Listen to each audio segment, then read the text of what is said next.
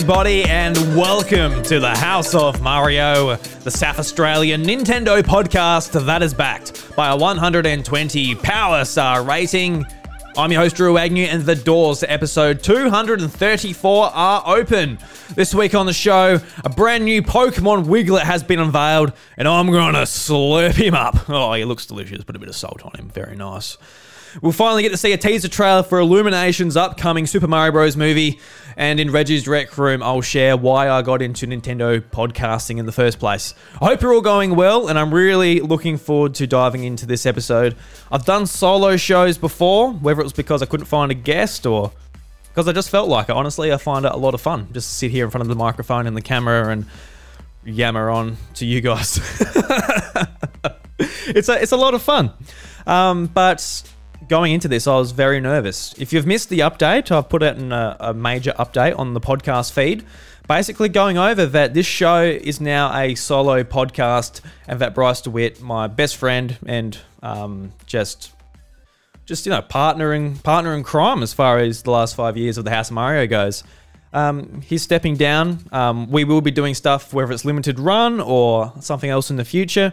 But as far as the House of Mario goes, it just didn't seem to be lining up, unfortunately. Who wants to be an adult? Being an adult's no fun at all. We should just be going to school recording the House of Mario instead.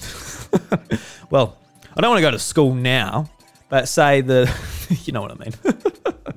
Because I don't want to. I don't want to be a 28 year old recording a Nintendo show at the high school, and all the kids are like, "What the hell is this man doing?" I'm like, "I don't know. I should be at work. What am I doing here?"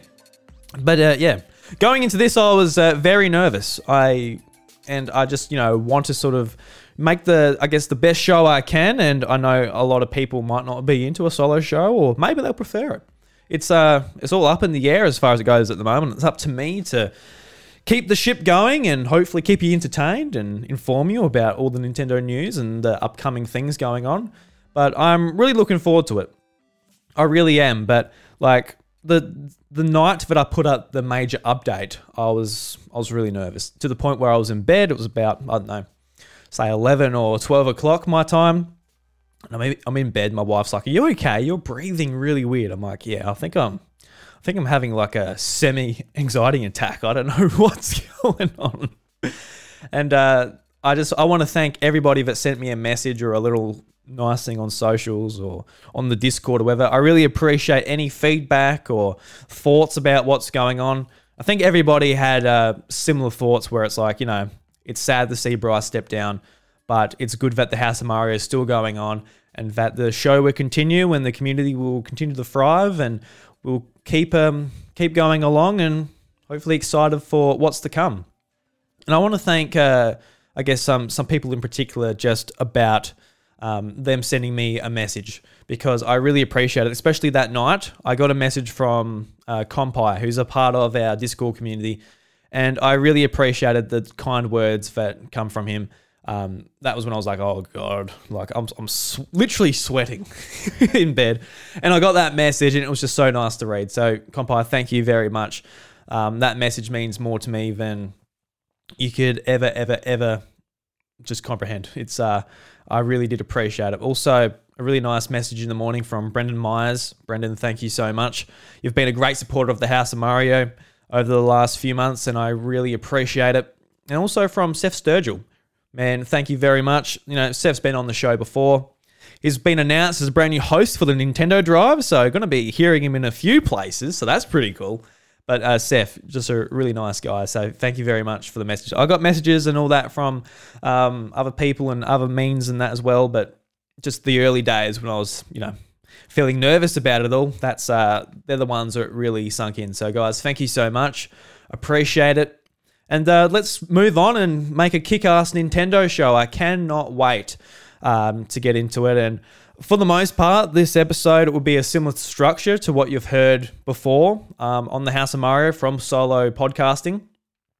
And over time, we will change it and adapt it to what I find fun and what you guys find interesting, etc., etc. But I think for the most part, I, I quite enjoy uh, how it's laid out at the moment. We've got some, we've got Sakurai's phone booth coming back where people can put in like their own messages.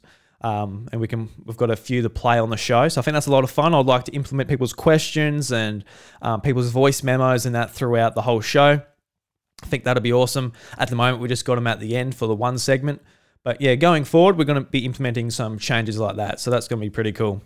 Um, and also Encore at the House of Mario. That's where I do, I guess, to guest um, have have guests in to talk about that. And typically, when I started that, that was a solo that was a solo podcast, and I started that show. Uh, so I did have an outlet still if uh, you know the House of Mario couldn't record that week or whatever. But now that it's flipped, um, it, it kind of doesn't make a whole lot of sense to make you go somewhere else or whatever for that. So Encore at the House of Mario will live on the main feed on pod, uh, podcast services. So you will see them pop up. They'll be pretty clearly described. They'll have Encore at the start, and they'll also have the bonus episode tag on them. They won't be a numbered episode. So they'll be there. They'll also be on their own feed. So if you go to Apple Podcasts or Spotify, you can still find Encore at the House of Mario. If you just want those types of episodes, you can find them there. And it's no skin off my back to keep that going as well, because it's only like literally a click of a button on Captivate, where I host all the podcasts, just to um keep them on both. So um, yeah, I hope you enjoy that change. I sort of I asked in the Discord like, should I keep them separate? Should I put them together? And um, just for, from the handful of responses I got, this it was kind of like a 50-50 split. So I'm like, all right, well, I don't think there's any wrong decision as far as uh, far as it goes, but um, yeah, it's all there.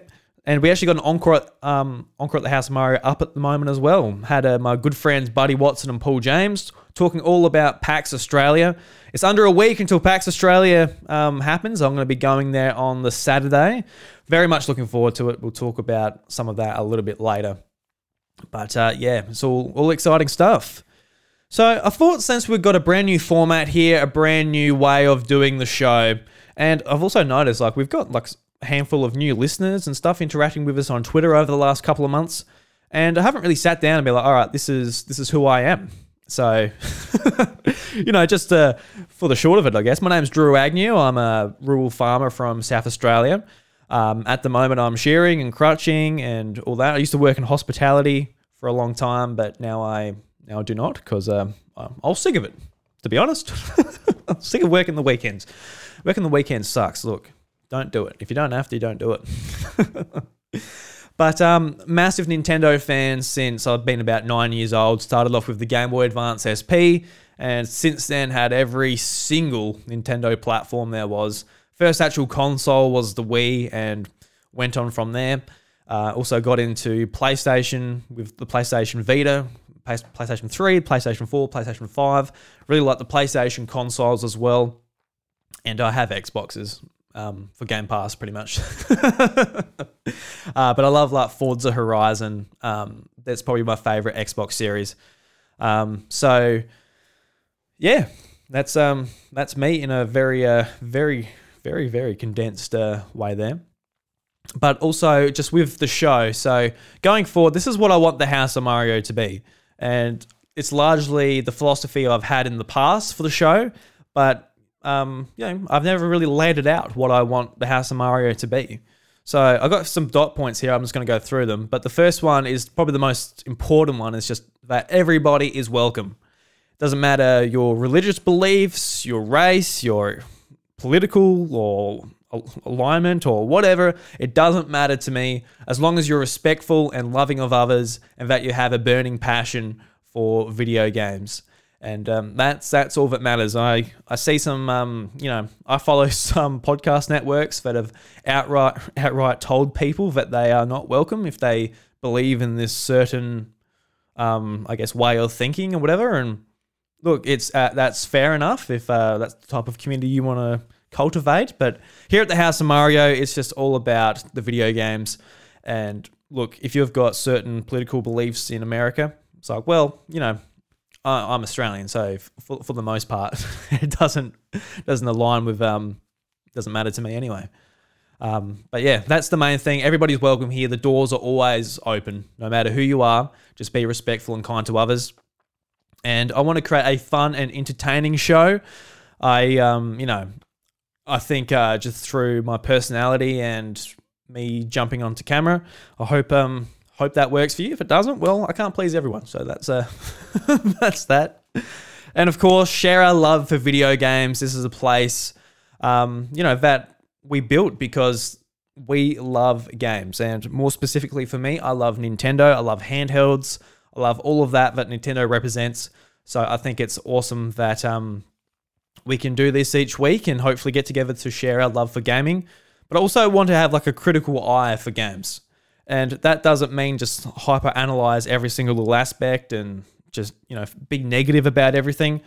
Um, but at the end of the day, these products are, you know, $80 games here in Australia. They are products sold by, you know, a massive corporation. And, you know, I don't, um, for things like, you know, Mario Strikers and things like that, you know, I don't, ah, it's just whatever. Like, I, I want to, like, a critical eye and, like, really, like, think about these games as, like, whether, the, whether it's, like, thinking about them as art or um, just a, a fun video game or a commercial product. I want to have, like, a more of a critical eye on some of these things, um, like, going forward, especially, like, with review discussions and things like that.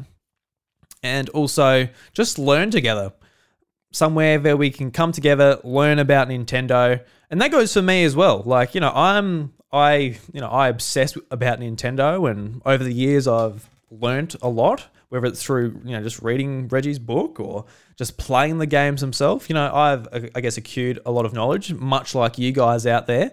Um, but we all have something we can learn about Nintendo, and I think it's uh, it'll be a fun place to do that together. Um, and hopefully we can I guess cultivate a community that you know wants I guess first for knowledge as far as um, Nintendo and video games goes, and understanding development and um, the marketing, and just be aware of all of these things. And um, I think that adds to the fun. So, and there's some of the podcasts I enjoy the most as well, where you are getting like a bit of an education out of it. And I education, it sounds a bit of a dirty word, especially to me. I wasn't like any, uh, I wasn't amazing at school. So when I hear education, I'm like, Ugh. I still have nightmares about having to go back and redo year 12 because of um, failing maths. I didn't fail math, thankfully, but that that that is an antithesis of a nightmare for me. Is going back to school. So let's stop using the word education. Let's learn. and if you're in school, buddy, do your homework, mate. do your homework. So that's what I want the show to be and I think um, I think we can achieve that together. So, absolutely. Let's move into the Guru Geek Out, and this is um this is going to be a, a big segment for me going forward because this is where I can come and share something I'm excited about or give someone a shout out who I think is doing an awesome job with whether it's in our community or outside with their podcast or creative work or whatever. And over the past few months, um, it's never been more clear as to why we do the Guru Geek Out. We started the Guru Geek Out because Nintendo Guru was an absolutely shining beacon of light within the Nintendo community. And his content was fun and entertaining and fantastic. And I came across his content with uh, If We Ran Nintendo. He did that with his co host Sean Capri. And they did basically this segment at the start of their shows. They gave people shout outs, they geeked out. And uh, Bobby always wanted to call it geek outs. Sean wanted to call it, uh, no, Bobby wanted to call it uh, shout outs. And um, Sean wanted to call it geek outs. And um, for like the alliteration's sake, I've called it geek outs, but it can be guru shout outs. It can be whatever. but it's never been more clear why we do this because over the last few, well, few months, I've been listening to a lot of Bobby's content and it's only been now where I've actually been able to go back and have like a serious listen, apart from five minutes here and five minutes there. Just to hear, you know, Bobby's voice and what, um, you know, his philosophy as far as his pod- podcast creation goes, because people always looked at Bobby and sort of laughed. He had uh, like Nintendo Talk, he had Nintendo Planet, he had um, If We Ran Nintendo, um, after three years, changed that to a cup of Joe and Nintendo. Still with Sean, but just a bit of a, a different format for the show. And it was, but like, how many bloody Nintendo shows can you have? You know what? Including me, because I'm thinking like how much work it takes to do the House of Mario, um, amongst you know just other life commitments and stuff. I'm like, how, imagine if I had the House of Mario, then I had um, N- Nintendo uh, backflips and Nintendo, like I was like all these shows all based around Nintendo And you know, Bobby Bobby had a different take on each show. You know, one was like news focused, and one was like a daily show, and another one was like a sit back with Sean, and they're all, all sort of you know different enough to justify um, existing. But you know, it was always a, a funny thing. But it wasn't until like when I'm thinking about where should the House of Mario go from here, and you know, thinking about a big change like this, where it is just me in front of the microphone and the camera discussing certain topics and going through the news and that. And it's because of Bobby and the lessons that I learned from him. But I'm like, all right, we can take this step and we can do something else that will suit Bryce and I better, that will work for our schedules and I guess our creative um, endeavors and all of that. So it was sort of a, a big lesson learning that from him and also the opposite end of the scale as well. And I remember this very clearly. The first time I had Bobby on the House of Mario, we were discussing a Nintendo Direct, I think, and we ended the podcast and I was like, we are just talking, and Bobby brought up his divorce. And he said, like, you know, never prioritize this over, you know, wife, family, kids, etc. Because he just went so hard into this because he loved it so much. And I think a lot of people that put a lot of themselves into something um, understand that that it is it can be easy to be like all right um, i'm podcasting tuesday wednesday friday or whatever. You just um you, and ultimately he you know lost his lost his wife because he wasn't spending enough time whatever. So that's been a lesson as well. Like as much as much time as this takes you can't let it take too much. Because in five years time if i'm still doing a podcast but my wife and son aren't under my roof anymore, you know, what does it matter? So a lot, a lot of lessons, man, I've I've learned from him, and also just don't be afraid to give out compliments to people, because for me, like I, I love a lot of people's work and um, you know stuff within the community that we've uh, got here podcasting, and honestly, sometimes I don't give the compliments. I feel like I should because I, I know for me, I guess I'm reflecting myself onto others because I, I when I was growing up, I had no self confidence whatsoever. It's actually weird that I'm doing this because, like, you know, recording myself video and audio, putting myself out there because, yeah, that's just the power of games, I guess, just the obsession with, with that, putting myself out there. But he, he had um just no, he just never held back. Every show he went on, he's like, you guys are doing a fantastic job awesome stuff, and I think he just really built up a lot of um a lot of goodwill from from just telling it how it is, even if it wasn't like even if it wasn't that good, just be honest and let them know and they can improve. And it's all it's all good feedback. And I remember Bobby saying very nice words about the House of Mario and, you know, little old Drew podcasting for two or three years. You know, that meant a lot. So through this segment, I that's what I want to do. I want to build other people up. I want to let them know that they're doing an awesome job. Even like stuff like if I watched a great movie, like let's just get excited about this certain thing that I might not bring up because it isn't Nintendo or even gaming related. So, like I said, never been clearer why I'm doing this segment for Guru Geek Outs. Absolutely fantastic. And um, one of the things I just really want to say is just yeah, a thank you to everybody that you know sent me a message or um, gave me feedback in the Discord or even if you didn't reach out but you're listening to this, thank you so much for being on this journey with me at the House of Mario. And um, let's continue to kick ass and make an awesome Nintendo podcast. But the shout out I want to give this week is to my good friends Brendan White and Ali Hart at the Hungry Gamers. They recently celebrated their 300th episode, which is an amazing triumph. It really is. And uh, they celebrated with an episode just um, just talking about stuff. They started off talking about their favorite ice cream flavors, and um, you know, Brendan White. And for those that don't know, we were a part of the 8 Bit Collective um, back in, must have started in 2018 for a couple of years. And Brendan, he, he wanted to bring in Australian podcasts to make this one group, you know, to be stronger and better together and collaborate and all this type of thing. And it was a fantastic idea. And with Brendan's help, we were really able to, you know, kick ass the next, like the next couple of years.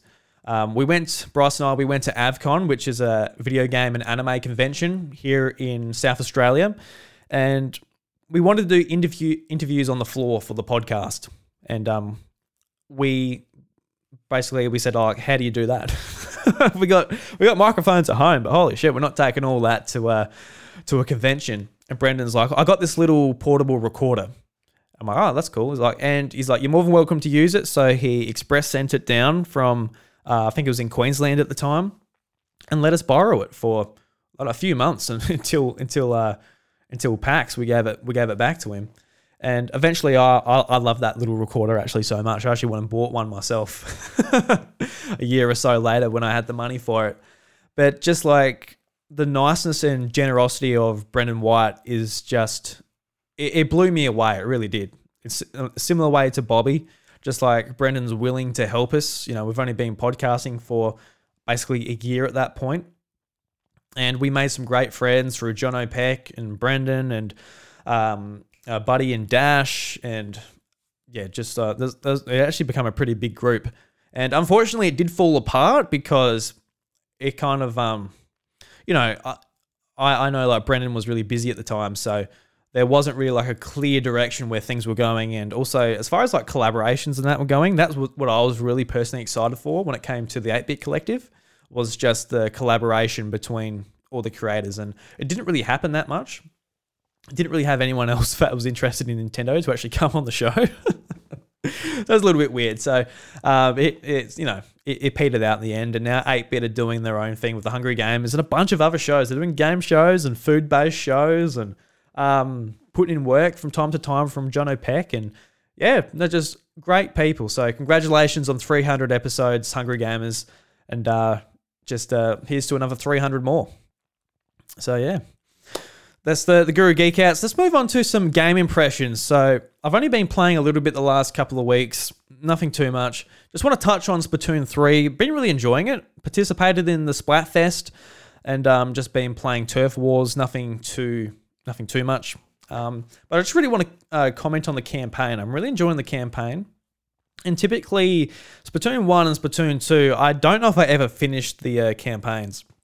If I did, I can't remember. Like they were kind of forgettable to me in some ways, but just the way the Splatoon three campaign is set out, that you know you're basically going collecting the uh, what's the little little man's called? I've got the little uh, little salmon man's, um, but basically you're collecting like those eggs, and you that's the currency where you unlock like get rid of the goo off the map. You unlock more levels to go into and it's really tr- sort of triggering my OCD. I can't really move on to the next area without without clearing it all. So I've cleared like the whole first area, um, and now I'm just moving on to the second one. But for me, Splatoon, it's always been this weird thing because when I'm playing it, I'd rather probably just jump into the actual multiplayer. And it's something like with uh, Call of Duty uh, that I never understood why you would buy that game and not play the single player campaign and just play multiplayer. But with Splatoon, I'm like, yeah, I get it. I get it. I just want to jump in and, you know, get like the three minute do- Dobertine hit. uh, yeah, you know what I mean. Um, just like get that three minute match in and, uh, you know, move on from there. And uh, yeah, I, I'm, I'm enjoying it. Uh, I, I'm not playing with like too many weapons at the moment. I've only been playing with the uh, the uh, Splattershot Junior, but I went to go and try some um, other weapons, but it would not co- connect to the server, and it was I was having connection issues. And apparently, you have to be online to buy weapons. I'm like, okay. So I moved on. Yeah, moved on from that. So I'm just playing with the same weapon apart from in the actual campaign itself. So yeah, gonna be uh have to try and finish that this uh this month before we uh Jesus before all these games come out. October is the most insane month I've seen in a long time for games. But um, apart from that, I've actually re-downloaded Mario Kart Tour, and this is a game I said I'll, I'll go back to once they get rid of the gacha mechanic, and uh, give it a go. And I guess another reason why I was interested in the game is because I actually got a brand new iPhone. I got the iPhone 14 Pro, so you know, a brand new toy. I thought I'd play around with it, see what it's all about, put some games on it. And um, what better way to, you know, play with your new phone as a brand new Mario Kart game, I guess. So downloaded it, tried it out, and you know, for what it is, I'm having I'm actually having a fair bit of fun with it, to be honest. You know, I played a lot of Mario Kart 8 Deluxe in its time, and even with the new DLC tracks, I've played them to death now as well. So, kind of um, looking for whatever brand new Mario Kart experience is out there. And Mario Kart Tour, it gets updated a fair bit. And for the most part, I'm really ignoring just everything else that's going on apart from just jumping into a quick race. I think it is satisfying that you like you do your dailies and all that type of thing. You know, the stuff that really tries to hook you and make you press on the app to um, engage with the content and hopefully get you to spend money in that.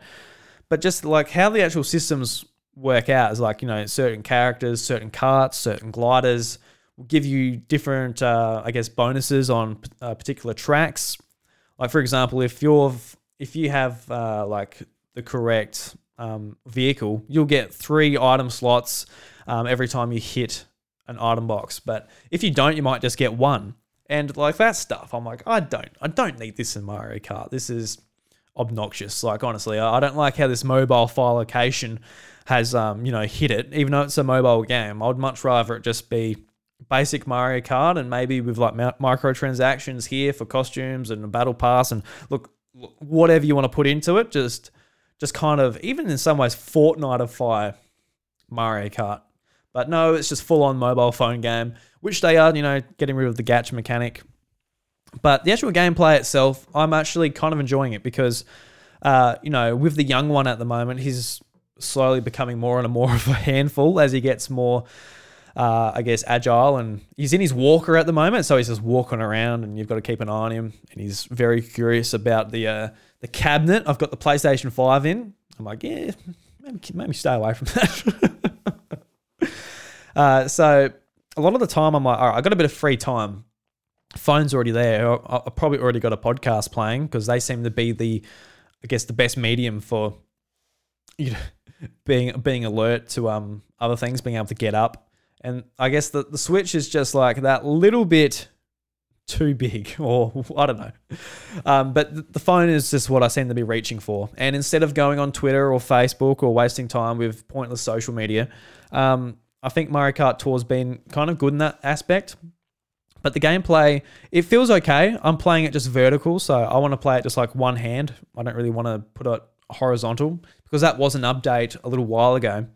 But um, just basically to control the game, you got like a little button down the bottom and you can steer that way. And then if you touch anywhere else on the screen, you yeah you do a power slide, which uh, which I think works okay. And I'm getting more and more used to the controls and throw items back and forward. You swipe up, you swipe down.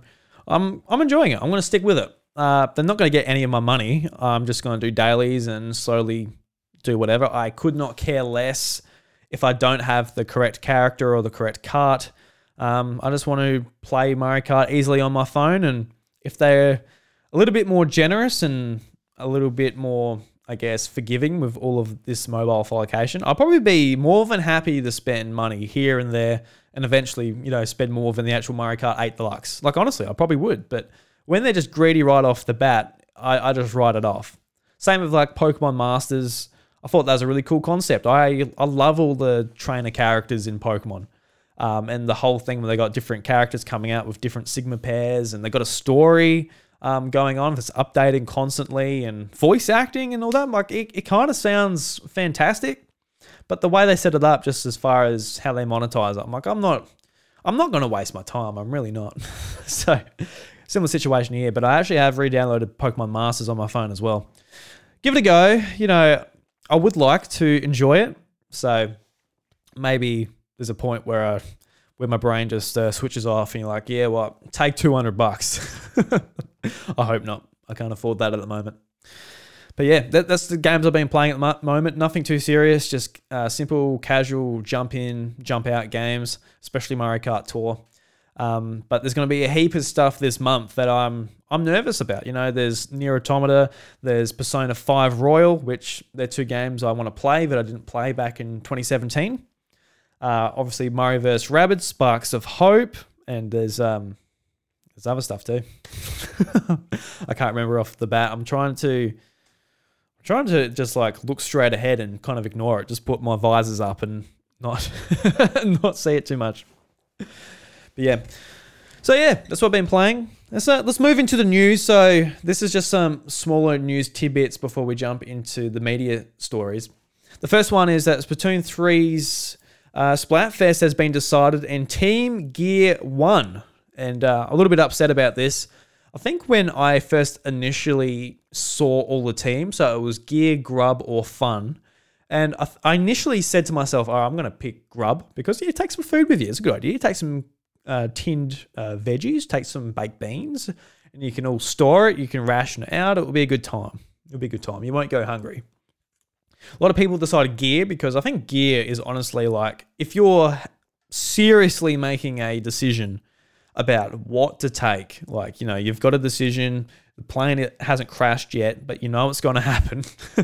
what are you going to take to a deserted island? And gear is just is 100% the answer because if you like, you know, the saying goes like if you give a man you if you give a fish if you give a man a fish um I'm just so hung up but I, I butchered that so bad. But if you give a man a fish, you'll feed him for an, a day. If you give a man a fishing rod, you'll feed him for life because he can use it and get his own fish. It's very similar. You take a bow and arrow, you take a fishing rod, you take a shovel. Um, all these things would be just life saving bits of equipment. Even like like a shovel, just like all right, let's um let's make a let's make a base, and you need you need a shovel, you need all this stuff. So definitely gear, and um oh, that was fun. And at the at the moment when I was uh, picking my team, fun was winning. So I'm like, well, Grub is getting just destroyed, so I'm going to go fun. And it seemed like fun was going well until I don't know. It, it got narrowly beaten by Gear. So congratulations anyone who chose Team Gear. That was the correct decision as far as a real life situation goes. But when I sat down on the weekend, I'm like, oh, I don't want to think about all this stuff. I just want to have fun. I want to be on Team Fun. So there we were.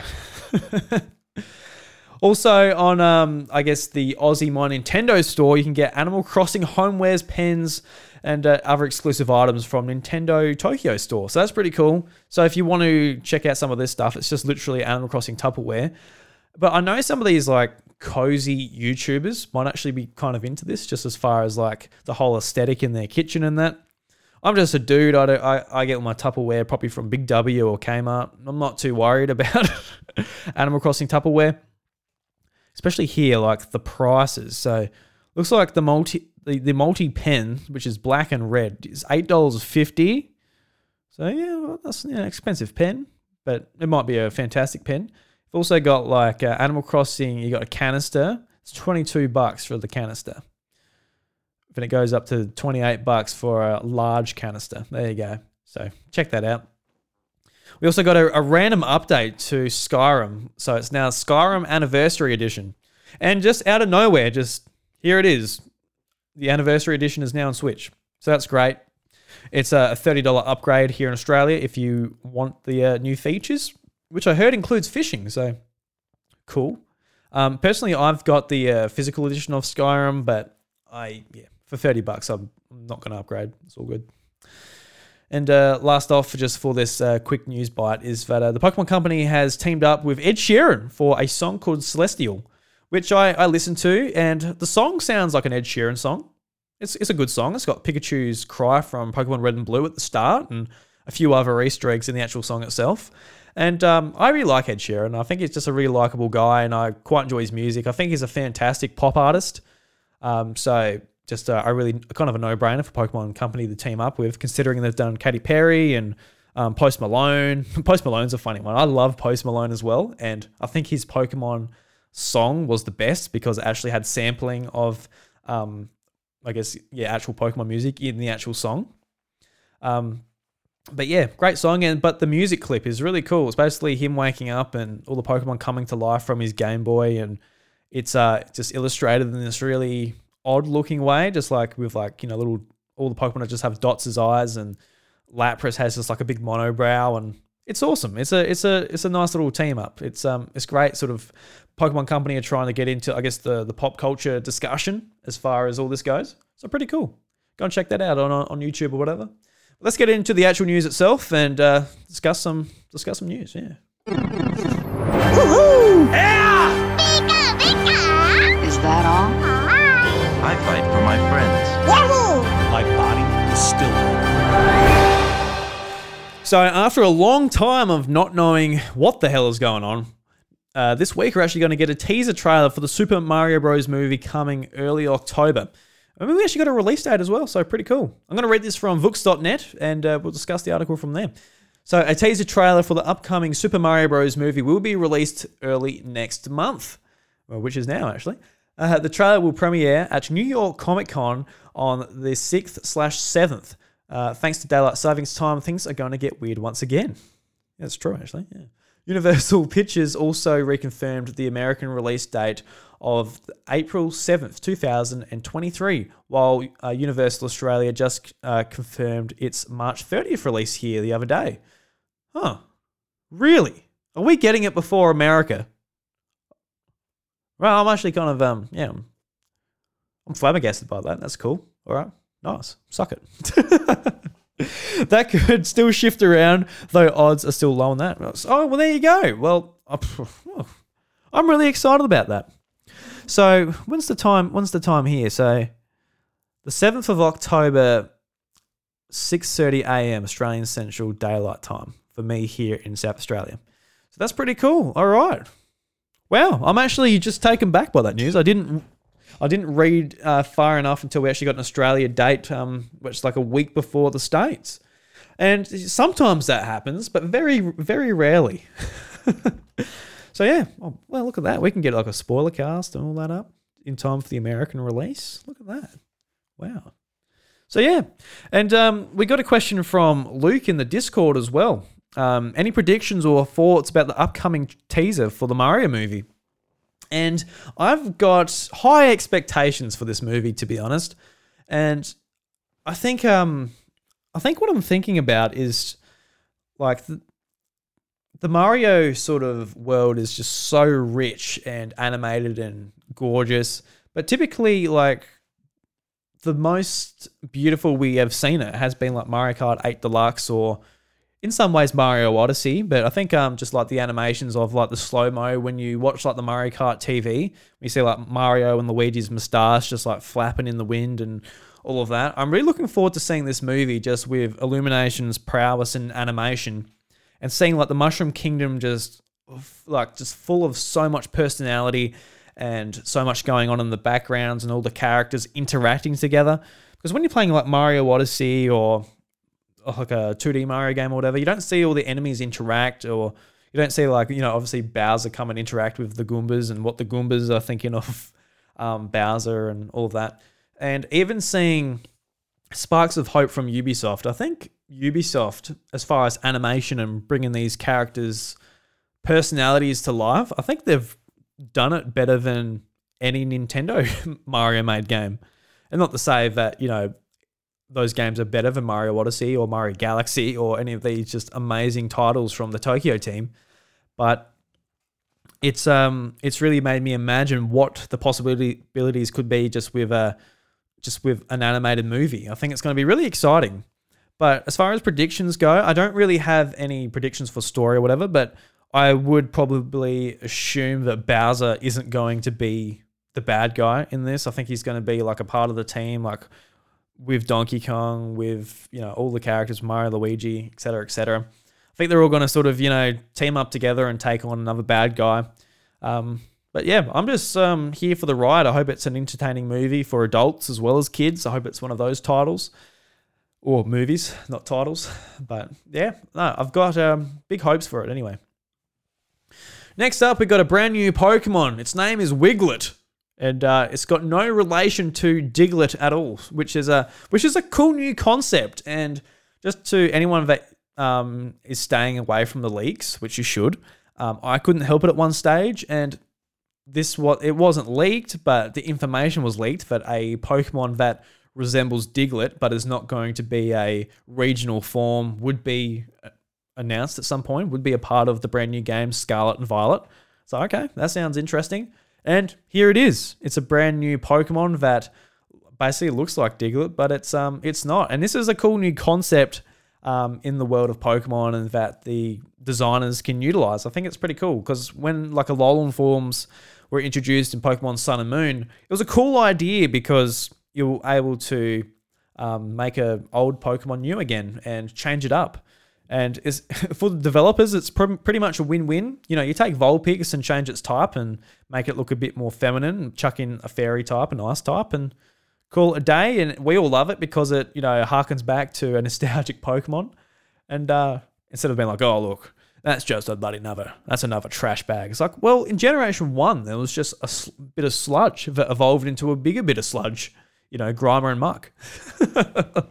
no one uh, poo-poos them, literally. But um, just a, a bit of a description for Wiglett.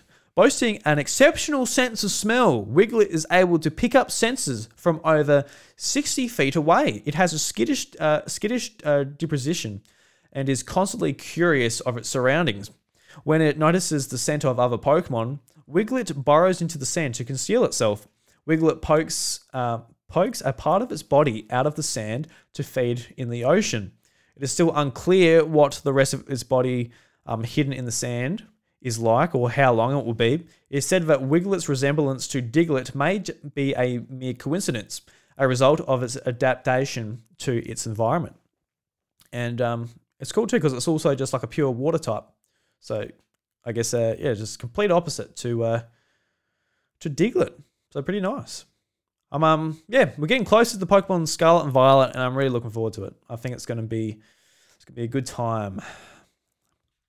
Uh, next up, we got a we got a content creator who's been making Super Mario Bros. Five for seven years in uh, Mario Maker One and then Mario Maker Two. So content. This is from My Nintendo News. Content creator Mikey Mike, otherwise known as Metroid Mike 64, has recently announced on Twitter that his seven-year project titled Super Mario Bros. 5, which began life in 2015, uh, with the release of the original Super Mario Bros. Super Mario Maker, is now complete and ready to play in Super Mario Maker 2 on the Nintendo Switch family of systems. they part of marketing a lot. Uh, Metroid Mike 64 said on Twitter that his personal project uh, Super Mario Bros. 4 features 40 full levels spread across eight worlds. These contain 24 courses built from Super Mario World, uh, Super Mario World, 14 from Super Mario Bros. 3, and two courses from Super Mario Bros. He went on to say that there are no courses from the later New Super Mario Bros. U or Super Mario 3D World. And um, if you want to check it out, you can use the course code 0G9XN4FNF. So go and check that out. I haven't played it yet, but it's definitely something I want to boot up. I've got, I uh, still have Mario um, Mario Maker installed on Switch, so I definitely need to go and give this a go. I've heard nothing but good things about it, and basically that um, Mikey Mike has just uh, kind of nailed what that, what he needed to do as far as as far as you know creating like a, a sequel to uh, one of the best uh, 2D Mario games of all time. So pretty cool. Got some Powerade here, and um, I'm really glad because when you're just constantly talking to yourself, it draws draws you out a little bit. Sometimes you just need to s- sit back and salivate a bit. uh, next up, we got a, a brand new um, version of E3, which is going to kick off next year on the 13th of June in the States. And it's interesting because basically their um, ReedPop are completely changing what E3 are doing and trying to bring back some some old ideas that um, the ESA have implemented in the past. So this is also from my Nintendo News. We all thought that E3 was pretty much defunct due to the worldwide uh, COVID 19 pandemic and the rise in streaming, with software and hardware companies doing their own presentations online. However, ReedPop, which hosts events, partners with gaming websites and other video channels, has teamed up with the Entertainment uh, Software Association to revitalize it. E3 2023 will kick off in Los Angeles on the 13th of June 2023 though it is not clear at this point whether the big three will be attending or simply doing their own things but it is still a ways off. GamesBeat is reporting that the 13th to the 15th of June 2023 will be business days reserved for industry uh, personnel, and the 15th to the 16th will be Gamers Day, where every, everyone can attend. Uh, the Entertainment Software Association says that it would like to support and uplift partnered digital events and showcases. We will have to wait and see whether E3 2023 uh, takes off. And it's interesting that they're really splitting it splitting it up because uh, like the last couple of years before the pandemic, when E3 was trying to just reinvent itself, they let a lot of the, um, I guess, the public in. It was just an industry event where places like IGN and other big media outlets, maybe some big YouTubers or whatever as well, but it's mainly just the the, the companies trying to get the word for their games out there and also you know meeting up with retail partners like all right, this game looks interesting. How many copies of look this Call of Duty game will we need? How many copies of this will we need?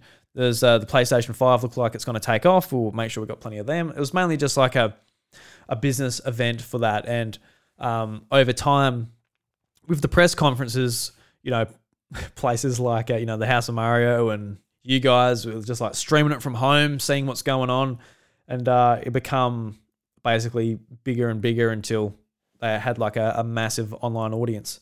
And I think it's interesting. This is as someone who's never been or never even set foot in LA or the States. So, um, but if I was there, I'd be interested in grabbing a ticket and um, going to just like the Gamer Day. So, um, because in the past, like it was sort of a, a loss loss for both parties, having the public there and um, journalists and uh, people doing coverage trying to you know, do their jobs, it, it, it for like the press, it made it a lot harder to get into appointments and see games and all that to do your job. But also, if you're there as the public, you have all those people like cutting in because they're uh, they're more important than you. So um, it's good that they're splitting it up, and it'll be interesting to see whether the big three do come back. I I kind of do suspect that Xbox and Nintendo will be there. I don't see I don't see why not. Nintendo's always been a very big supporter of the ESA and E3.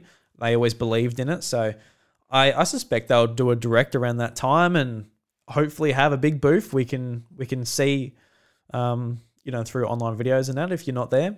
And I suspect Xbox will be there too, but I think um, the big hang up is just PlayStation. They probably 100% will not be there because before the pandemic and all that went down, they pulled out anyway. They said, all right, we don't need to do this anymore.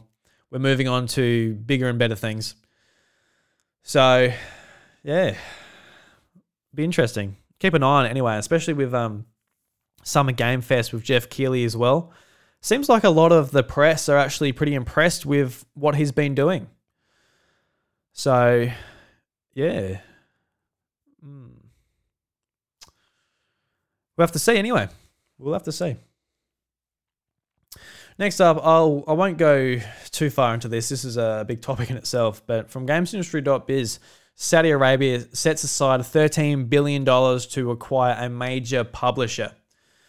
And uh, reading the first bit here, Saudi Arabia's Savvy Games Group today outlined an investment plan that will see it commit um, uh, $37.8 billion to build the country's presence in the global games industry, um, including 30, uh, 13.3 billion earmarked for the acquisition and development of a leading games publisher to become a strategic development partner.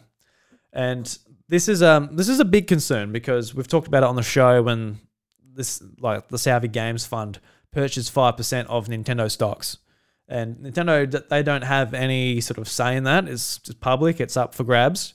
Um, but it's deeply concerning because you know this isn't this isn't just uh, a company in Saudi Arabia. This is very much the people in charge, the government. This is a fund set up to whitewash you know their country's you know unfortunate history, and this is this is incredibly incredibly concerning because it's such a it's such a big amount of money as well that this this could be you know a publisher that you very well care about as well. Like you know, thirteen point three billion dollars. That's like Square Enix money. That's I don't know. That's cheap Ubisoft money. That's a that's a publisher you could very well care about.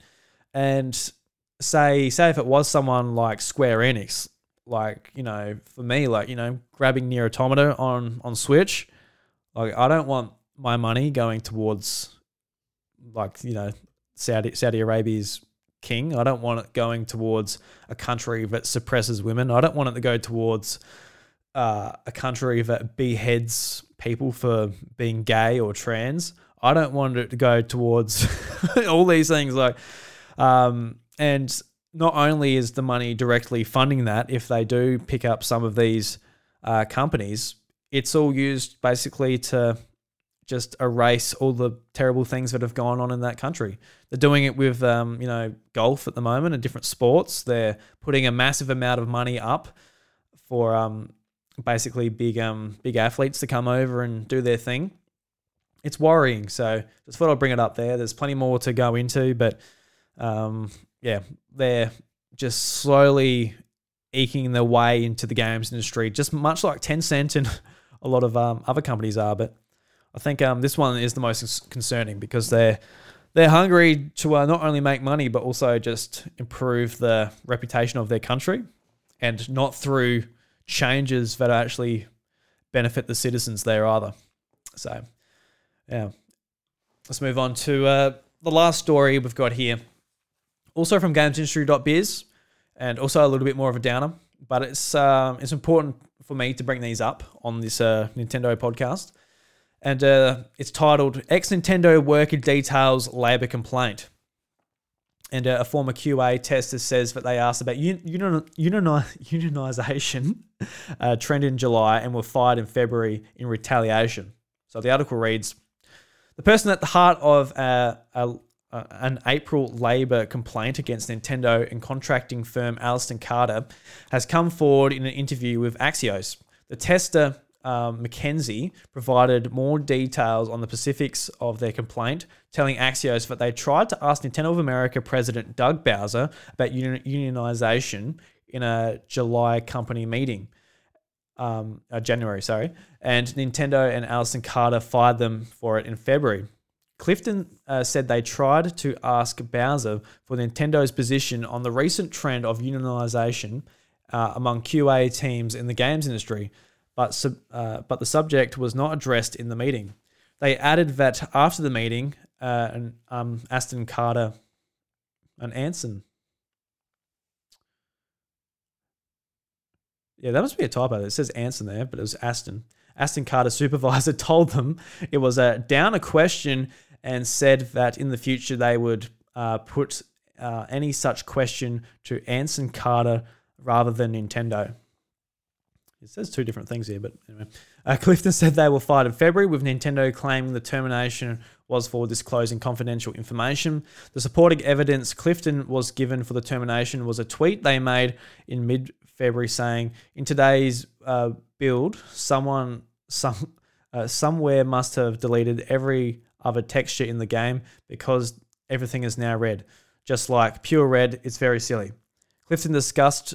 Uh, Clifton, also discussed uh, settlement talks around the case, saying they wanted a letter of apology signed by Bowser, while Nintendo counter offered to let them speak with the human resources team and be given a neutral letter of reference. Nintendo and Aston Carter did not answer Axios' request for comment, while the National Labour Relations Board declined comment. So yeah, this seems to be like an evolving story, and uh, you know, just uh, from this one point of view where it, it has someone explaining why they got fired, and if that is the only reason, if it's not because of incompetence or any other reasons that being fired would be expected, this doesn't look very good, especially if it's just for us asking a question like, so how do you feel about union, unionization? Because it seems like, you know, I think it's I think it's a great thing for a company not to need a union. Um, but that's in just the, respect that everybody at the company is being looked after and that there is no need for an uh, intermediary to step in to help with this stuff. But it seems like from the QA department and a couple of other places within Nintendo America, it seems like, I don't know, human resources, Doug Bowser, a couple of other sort of prominent figures at Nintendo of America aren't doing much about it. So it seems like they might need a union. But uh, it's hard to it's hard to sort of know just um, with limited amount of information. But if this is true, where it is just simply like bringing it up, like how do you feel about it? and then it's all right, time to get rid of this chump. Uh, it's uh, worrying to say the least. Worrying to say the least. So yeah, that brings us to the end of the news, guys. Uh, nothing too uh, just revolutionary this week, but it is what it is. Um, good discussions in there anyway. Looking forward to uh, catching a wiglett. Um, so let's move on to the Red Coin releases and talk about a couple of games that came out on Nintendo Switch this week. And um, yeah, they're pretty good. So the first one is Tunic, and in this game you explore a land full of lost legends, ancient powers, and a ferocious monster in Tunic. An isometric action game about a small fox on a big adventure. St- uh, stranded on a ruined island and armed with only your own curiosity, you will confront colossal beasts, collect strange and powerful items, and unravel long lost secrets. So, yeah, not too bad. I really enjoyed this game. It, I played it on Xbox via Xbox Game Pass at the start of the year. Uh, just a stunning game. It's also one that took forever to come out. So I don't know, um, don't know what that's all about. but it's a, a great game nevertheless. It's great to see it on Switch. You can pick it up for 42 bucks on the Nintendo eShop. So not too bad. Not too bad at all. Next up is a, a game that I absolutely love. And anyone that hasn't played it before, this is the opportunity to play it now. So, Life is Strange Arcadia Bay Collection. And this collection includes the original Life is Strange remastered and also Life is Strange Before the Storm remastered, which was made by a different developer and uh, was really good. Um, so, the little description here is return, to Arcadia Bay and experience two award winning Life is Strange games like never before. Remastered visuals and animation breathe new life into this great cast of characters and gripping stories. Life is Strange Arcadia Bay collection includes Life is Strange Remastered and Life is Strange Before the Storm Remastered. And uh, it has multiple features, including um, visual um, remasters and improved character animations and etc. etc. since the, the initial release on uh, was it PlayStation 4 and Xbox One, PC back in the day. Really, enjoy- Life is Strange, a fantastic story, and you play as a character called Max, and you've actually got the powers to rewind time, and you're able to use those uh, to your advantage, and hopefully, like uh, you know, change outcomes of what's going on, and just a simple kind of uh, imagine like a Telltale. Uh, Walking Dead experience, going around talking to characters, very cinematic, excellent writing, uh, characters that you fall in love with. Uh, just an amazing, amazing game. I really enjoyed it, and it was one of those games that had a specific moment in it where it just it floored me with how what my choice ended up becoming, and it really goes to show that there was no black or white decision. There was an awful outcome one way, and there was an awful outcome the other way where it was just not expected whatsoever. So, Life is Strange Remastered, man. Go and get it. Arcadia Bay, 60 bucks on the Australian eShop for both games. Bargain. Even um before the storm, where you play as Chloe, and it's like it's it's a it's a prequel actually, um, and it doesn't have Max in it, but yeah, awesome stuff. Go and check them out. So let's move on to Reggie's Rec Room, and this is where I want to talk about why I got into Nintendo podcasting, and this is a, topic I wanted to cover on Encore at the House of Mario for a little while. Just do like a sit down, talk about why I got into it, and then obviously all the, all the changes come with doing the podcast and all that. Um, and now this is a solo show, and you know just what what was going on in my head the last couple of months. I think this is a great opportunity, just like to sit down and rem- remind myself why I do this and why I'm going to continue on and um, go as uh, go as hard as I can as far as uh, you know continue this each week. So let's go to Reggie's Rec Room. It's been a while, mate. Let's go and uh, say hello to our mate Reggie. Hi, Nintendo fans. Reggie here. Thank you for your never-ending support, for giving me a mushroom kingdom full of incredible memories that I will never forget. Ever. Thanks for the drink, Reggie. Oh, look, you're on the, the hard stuff. I'm on the Powerade. I can't have a beer. I'll be burping and belching the whole bloody bloody show if I crack a beer. But you're more than welcome to. You don't even talk after this point, so you don't have to worry about that. But as far as I got into Nintendo podcasting, um, it obviously comes from a love of video games and Nintendo. That's uh, that's obvious, but there was a, a while there where you know, most of my life I, I, didn't know about podcasts. I didn't know that there was gaming shows out there, or, and there was a show on ABC here in Australia called Good Game with uh, hosts Bajo and Hex. And I remember when I was a kid, you know, flipping through the channels, you know, there was Neighbours and really enjoyed The Simpsons that were on and whatever. But every now and again, I'll go to ABC and there'll be this show all about video games. And this was before I was online and going to IGN every day and all of this stuff. So it was really awesome to see that, you know, there's um there's like gaming content out there for you to check out. Um, so it sort of got me thinking, like, you know, that's like once a week and whatever. And I was sitting on my computer when um, I was probably 14 years old and had my iPod Nano, had my, uh, I guess, uh, iTunes application on there. That's where I put all my illegally downloaded music onto my iPod. But I noticed like a little section said podcasts. I'm like, okay, checking out the podcast section and like, what do you, what, what do I like to listen to? What would I like to listen to? And it'd be awesome if there's like um, you know some gaming stuff I can listen to. So I type in Nintendo and and and just you know back in 2009, how many Nintendo shows were out there? Not many. So the biggest one was Nintendo Voice Chat, and I'm sure all of you guys are familiar with IGN's Nintendo Voice Chat show. And this was the first podcast I ever listened to. And I just sort of randomly downloaded it off of a you know, just off the whim. And I think it, thinking back to it, I think the first episode I ever listened to was the very first episode Rich George and Audrey Drake took over, and uh, that's the that's the time when I started listening to their show. And uh, Rich George and Audrey Drake they actually went eventually to work for Nintendo, which is so did um Jose actually later on. so they all seem to go and work for Nintendo, which is a little bit a little bit strange when you're covering Nintendo and you go and work for them. It's like, eh, there's a little bit of conflict of interest as far as your, you know, journal job, go, journalist job goes. But every, it was every Thursday for me, um, year 10, I think.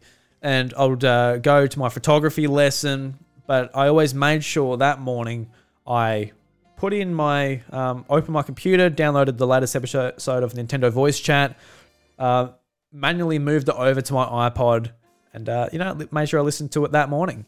And it became like a bit of a ritual for me. I really, really loved it. And it was great that I could, you know, listen to people that really loved Nintendo content. I thought it was awesome.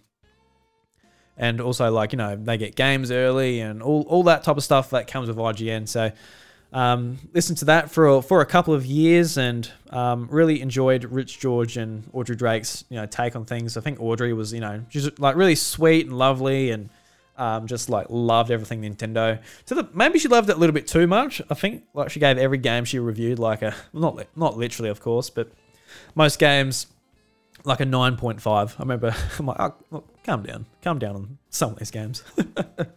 Don't know if that's a 9.5. And even like Rich George giving Skyward Sword a 10 out of 10. And then uh, not long after going to work for Nintendo's marketing team, it's like, oh, that seems weird. Especially Skyward Sword. In what world, in what world is Skyward Sword a 10? I don't know. I remember being so hyped up by that though. But yeah, I, I really loved IGN's content, and back then there weren't a whole heap of um, indie podcasters necessarily, and I, I didn't listen to any back then any, anyway. There probably probably was. Um, so I started checking out some other podcasts from IGN. And 2011, I was really interested in the PlayStation Vita. So I was interested in checking out the dark side. Um, go and check out their PlayStation podcast, Podcast Beyond.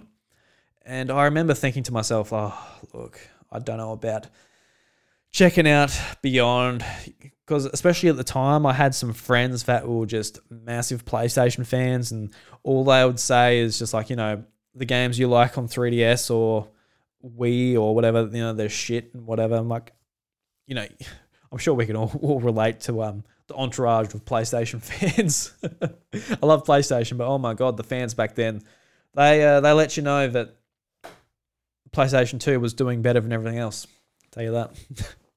so I'm like, oh, look, I don't know if I want to listen to the PlayStation show.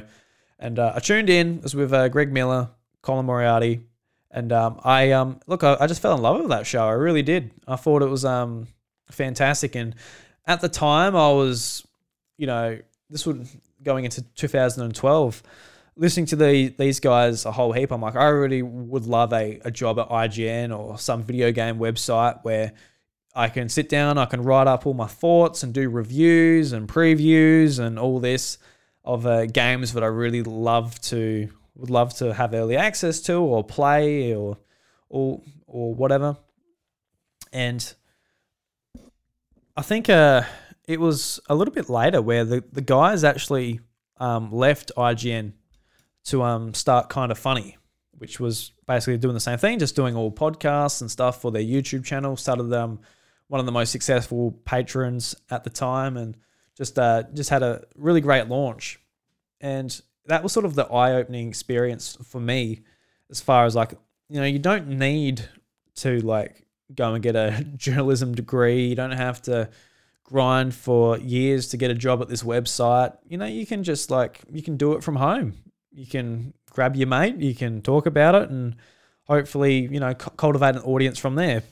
Um, so we sat on that for a long time. Nothing happened. That was about 2014 when all that sort of came out. And Bryce and I, we we did a bit of content together. We did some like let's plays on a YouTube channel called Pow Pows, which is um which is gone now. But we we did like some let's plays playing like WarioWare and Smash Brothers, Mario Strikers just you know, just like the stuff we love, we really loved to play um, back then. Uh, but it wasn't until uh, was it twenty? Must have been twenty. Yeah, twenty seventeen. Um, so you know, we I've I'd wanted to uh, start a podcast for for a while, and we did a bit here and there. And uh, my my good friend Seamus Mullins, he was a, a big fan of you know kind of funny and um, podcasting, and he's like a good writer and everything too, and he, he was trying to get into the games industry, whether it was um, through the actual journalism side of things or the written word or um, getting into actual game studios for marketing or um, development or whatever. He just wanted to be in the Australian games industry. So he, uh, I remember at one point we sat down to do a podcast together. Didn't have a name or anything, but I was so nervous, and because I, I can tell you right now, sitting in front of a microphone like this or even with someone else, it was not natural to me whatsoever. And I think I said this earlier in the show that this uh, this whole thing of me sitting in front of a camera or sitting in front of the microphone it's just completely unnatural to me. um, but I think over over time I I you know got more used to it and I was talking to my mum the other day. I was like, you know, well, I'm really I really have or had no confidence. She's like, well, how do you sit in front of like the camera doing like the podcast stuff? I'm like, I don't know. I think it's just because I really wanted to, you know, share my share my thoughts and talk to other people that you know love the same thing. I think the obsession just outweighs the the uh, the uncomfortableness when it comes to this. But yeah, Seamus and I we sat down and I remember like freezing up and this is just me talking the Seamus, talking to a good mate of mine, just uh, enjoying it. So I don't know that that didn't turn out very well. I got no idea what happened to that episode of whatever that was. Might have gone up on Seamus. Oh, might have to ask him. Might have gone up on Seamus's blog at some point or something.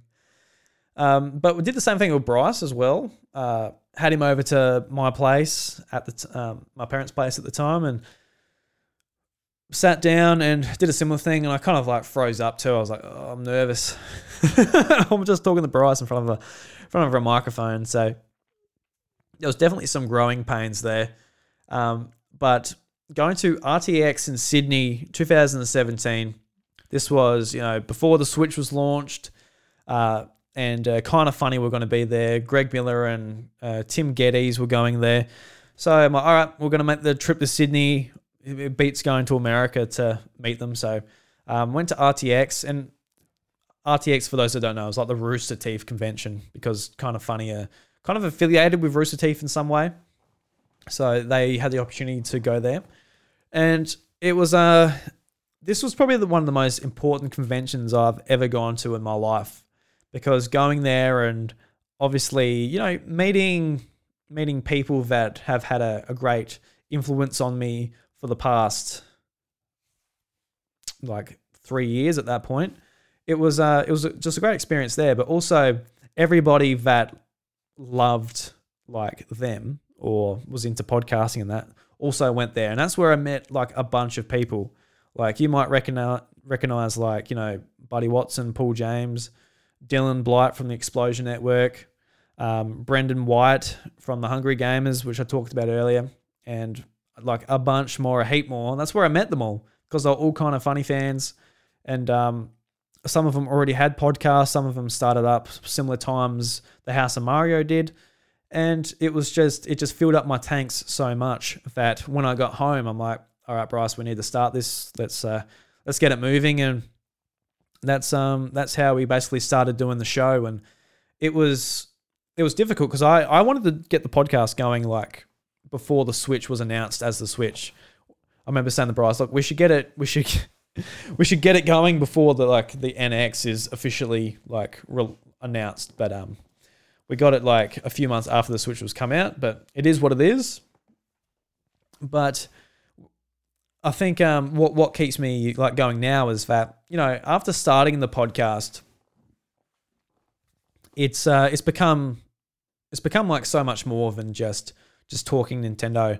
I I've got like a massive just uh, passion for like podcasting just in general, which I think is uh, just a, a lot of fun. I think it's a, an amazing medium that I listen to like all day as well. So got a fair bit of experience as far as just being a listener, but it's uh, it's so much fun to be able to put this out there and like if you if you guys are still listening to it now, like an hour and eleven minutes in, I think that's that's an awesome sort of uh, thing we can do. So yeah, it all sort of just stems from finding like finding it like a love of listening to it and being an audience member for IGN and kind of funny and all that for years and eventually wanting to step into it myself and meeting a group of people that like really I guess encouraged us and pushed us on and uh, made us become better through you know just uh, like being with them. So yeah, no, awesome. so yeah, I think um, it's just a a good reminder of like uh, I'm I'm here doing it by myself now. This is this is going to be a challenge going forward, and even like it's going to be okay on the good weeks, but as far as like the bad weeks go, when I'm something's happened like that's got me down, or there's not much news or stuff to cover, and I've got to make myself interesting all by myself. It's like, well, this is why you do it. You do it because you love it you love uh, what you talk about, you love who you're talking to, and you love um, just the, the whole community of people that call themselves podcasters. And it's also another thing too, like I um I consider my myself a podcaster before I consider myself like a sharer or a you know whatever other whatever other job I do, hospitality. Back when I did that, um, so if I want to be a podcaster, I can't just stop and be like, all right, well, it's coming up to like the end of the year. That's when a lot of people busy are busy. That's when they want distractions, put like podcasts in and just get through their day. And what kind of podcast would I be if I just disappeared and um, you know, let this show disappear? Don't know. That's what I think about anyway. But I can, that I kind of rambled myself through that. It's kind of it's weird talking about myself. I always find that it's a it's uh, it's odd, but uh, yeah, so I'm going to try this uh, this segment here, and this is this is going to be the test run for Sakurai's phone booth. I'm excited about this because it's something I've been wanting to, to do for a long time. Is to you know implement questions a lot more into the show, and like I said in the update video, oh update uh, discussion, whatever you want to call it on the on the podcast feed. Um, this is going to be um, so, yeah, something I wanted to do for a long time, but we haven't had sort of, you know, the group of people to, you know, pull from each time. We've got like a handful of people. I don't want to be asking ask them each week for like a question or whatever. But you know what? I'm, I'm here by myself now. It's time to dive in and get some more feedback, make this a more community focused show.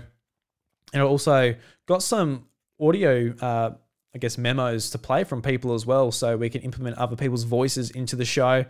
And once we get into a groove of things, if you've got something topical to talk about, we can actually interject that like in, in amongst the news and that as well. So I think that'll be good fun. So let's um let's start things off. Let's get into Sakurai's phone booth, and uh, we'll start from there. こんにちは。大乱闘スマッシュブラザーズディレクター、空野桜井です。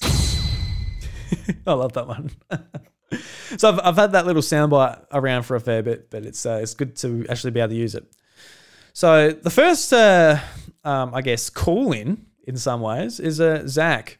So let's put let's uh, press Zach's and uh, jump into it.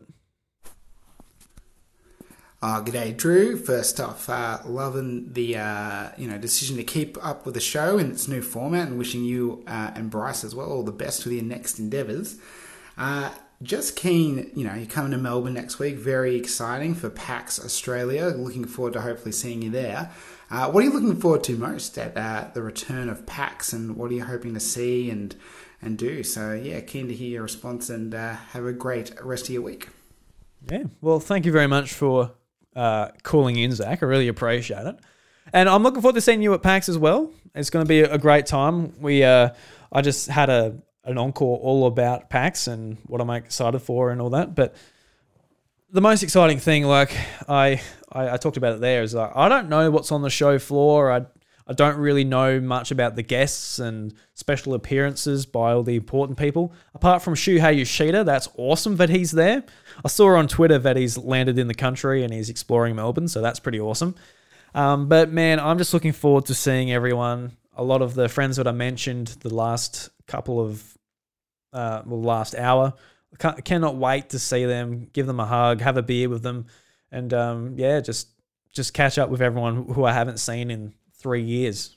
And for me as well, it's it's exciting going to Melbourne and just being in the city and um, just indulging myself in in I guess video game culture because when when you're there, all it is is games, talking about video games and catching up with friends, and that's what it's all about. Like even if uh, even when PAX wasn't on the last couple of years, if someone said like, "Oh look, we'll just we'll all catch up at the bar," and the convention's not on, but that's okay, I still would have went.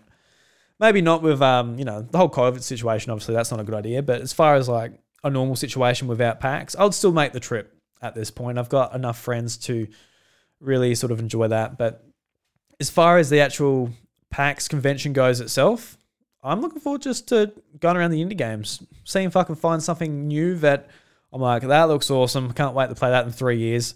Uh, you know, stuff like Tunic and Hollow Knight and um, even uh, Untitled Goose Game. That that was some games that um, I first saw at conventions and went, all right, cool, cool. And you see like every single time, and then it pops up in a Nintendo Direct, and next minute the uh, devs are millionaires, and I'm like, fantastic. so yes, Zach is actually going to be on um, our little Audio Technica booth recording on the PAX show floor too. So that's going to be a lot of fun. We'll uh, hear from him there. So yeah, thank you very much for writing in, Zach. Uh, next up, we got one from Wacko Jacko. We got a question. Goes for 13 seconds. So what you got? To, what you got to say, Wacko? All right, let's get serious, Drew. Oh, Who would win in a Nintendo All Brawl Battle Royale? I, I personally hope it, it would be Falcon, Captain Falcon. But yeah, well, it depends. Uh, when you say like battle royale, all I imagine is uh, PlayStation All Stars Battle Royale, and that was a, that was a great game. Um, but uh, I, I remember my my uh, PlayStation loving friends being like, "Oh, this is better than Smash Bros." I'm like, "Oh, that that hurts me to my core." You saying that because I know how untrue it is. I know, I know. Like seriously, in that in the crevice of that head somewhere, you know you're lying. You know you're lying. Okay. Um, because yeah, it's like, well, you can play as Dante and uh, what's his name? Big Daddy from Bioshock. It's uh, great. But anyway, um, an all-out battle royale. So I'm imagining just a battle in Smash Brothers. I think that's probably the easiest way to to settle it in there. And for for me, I Smash Brothers. My favorite character is uh, Super is uh, King Dedede in Super Smash Brothers. And with that hammer, like he'll take out Captain Falcon. Falcon punch, that means nothing. But he King Dedede will just suck that punch, just put that fist in his mouth and just smack him on the ass with the hammer. You know what I mean? Just absolutely take him out. So, mm, so there's definitely King Dedede, like Captain Falcon. He's definitely he's up there, but he's always like a he's just become like a humor character now. I don't know how many people uh, play as him in Ultimate. I know in Melee he was a a menace, but he's also just that fun character. Like these characters just have their moves that are just really fun to pull off. And you know, Falcon Punch, one of the funnest moves in the whole in the whole game. Just like Falcon Punch, just like audio and visuals. It's uh, it's a great it's a great move. But uh, what else we got? I guess Kirby as well. I know I'm favoring the Kirby characters here, but I think ultimately, like even outside of Smash Brothers, if you if you just imagine like these characters going at it, trying to kill each other, like Kirby will just suck them up. And in an actual Kirby game, like you press down on the D pad and you get their ability, and just, they're gone. They're dead. Kirby ate them. it's consumed. There's nothing left of that character. So maybe Kirby, I reckon, just suck up everyone and just stomach acid burns them all to death. So there we go. So yeah, next up we got Brendan Myers, and um, the next three have just uh, just write-ins. And this was a good question, Brendan. Thank you very much for writing this in. He says, um, with it easy to focus on the negatives, what are some positives from Nintendo in the Switch era? For, uh, for me, the fact that Nintendo has released uh, some games that have needed some updates to them, those games have actually ended up becoming games worthy of the price tag. And Brendan Myers, he was uh, a, a big, uh, big player of Mario Strikers um, in our Discord when the game came out, part of our House of Mario team, which uh, you know quickly faded away. It was just me and him playing. but you know, I guess the last couple of months or so, you know, especially around Mario Strikers, it's been easy to focus on the negatives. Like that game was just a colossal disappointment for me. But when you say like, what are some positives from Nintendo in the Switch era? like you know they're, they're mostly all positives like going back to 2017 with the introduction of the switch alongside breath of the wild that's a massive positive it's just it's a, a system that we all enjoy it's it's had great games from nintendo. Third party support's been great. Um, you know the indie scene has been thriving to the point where it's probably the second best place to play indies apart from you know steam on pc obviously.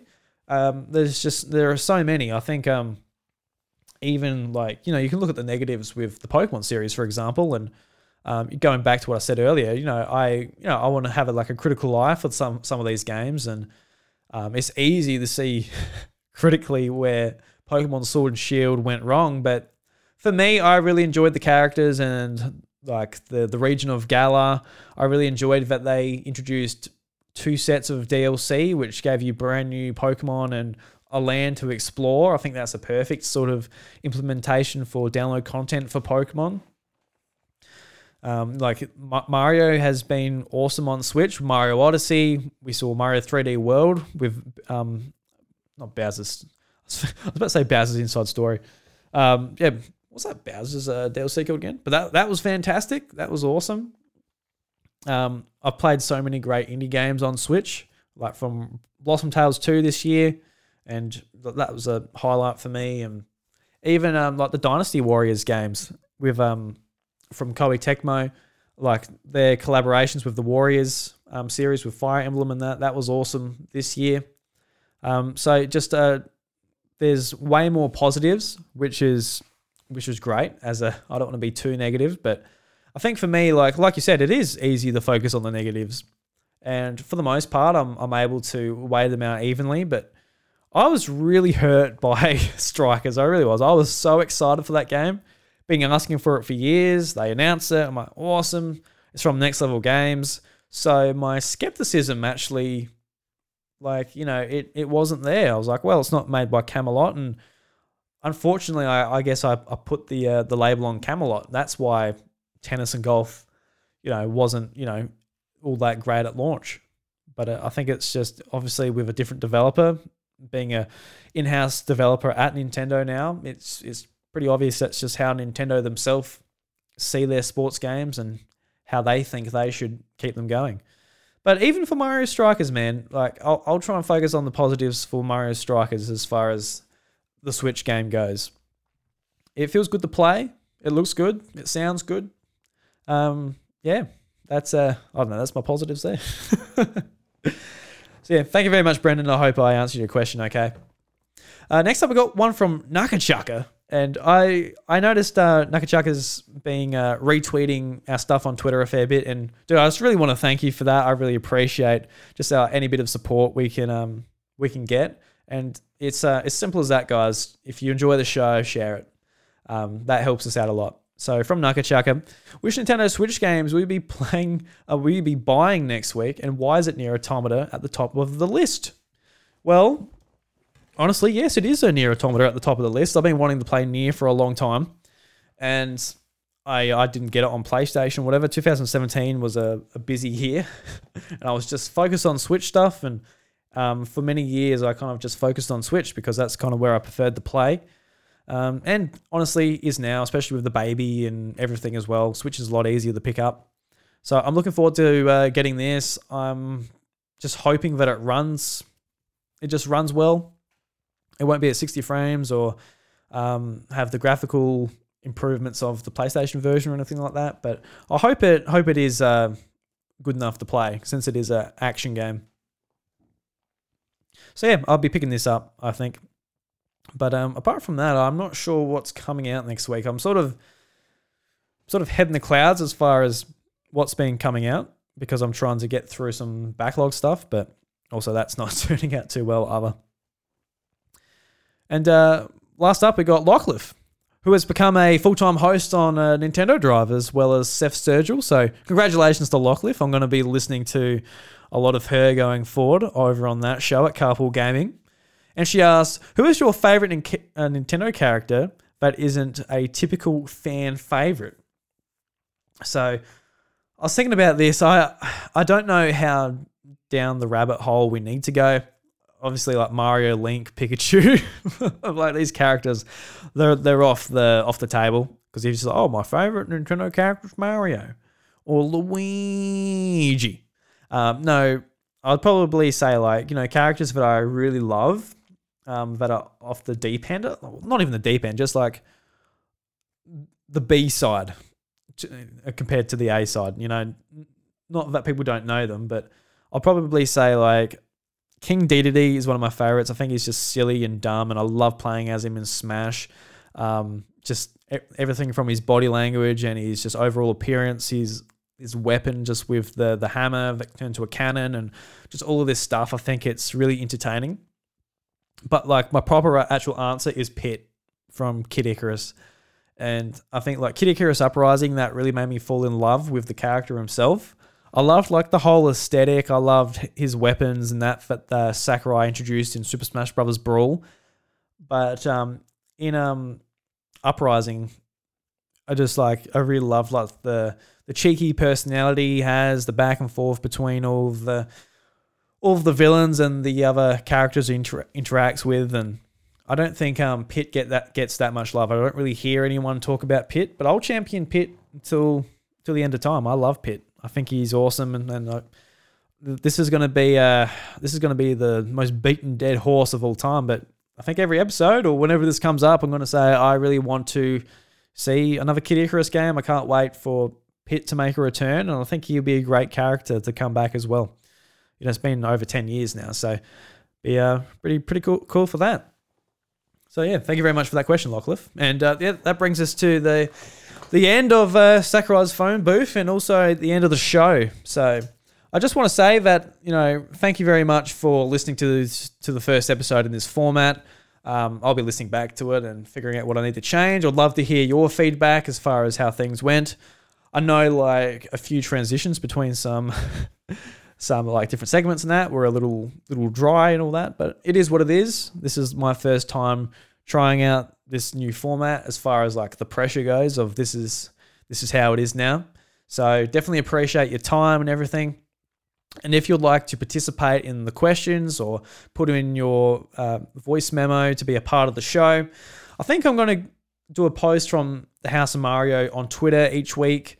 Um, and you can basically reply to that with your questions, or you can reply to it with a video you take off of your of, on your phone, and just like, and then I can put that straight into the episode. I just put it through the Bluetooth on my RODECaster, and I'm able to do it that way. So you can just do a quick video on your phone and post it to me under that weekly uh, post I'll do on um, the House of Mario at the House of Mario on Twitter. And also in the Discord, I'll leave a link to a Google Drive if that's um, easier for you. Just trying out different ideas. We'll figure out a good system to implement these going forward. But really appreciate Zach and Wacko Jacko who took the time to actually do a voice recording, and Brendan Myers, Nakachaka, and Lockliff for leaving me a question to discuss at um, Sakurai's phone booth. But yeah, please let me know what you thought of the show. Um, I, I I dare say I, I know in my head what I definitely need to change and improve on. Um, but I'd love to hear from you guys as well. But um, yeah, that brings us to the end of episode 234 of the House of Mario. Really appreciate it. Go and check out the Discord. Check us out on Twitter at iDrewby or at the House of Mario. And um, we got some changes coming in the, I guess, the next month or so. Um, I've actually got a, a photo shoot with um, with my cousin actually, who's a photographer.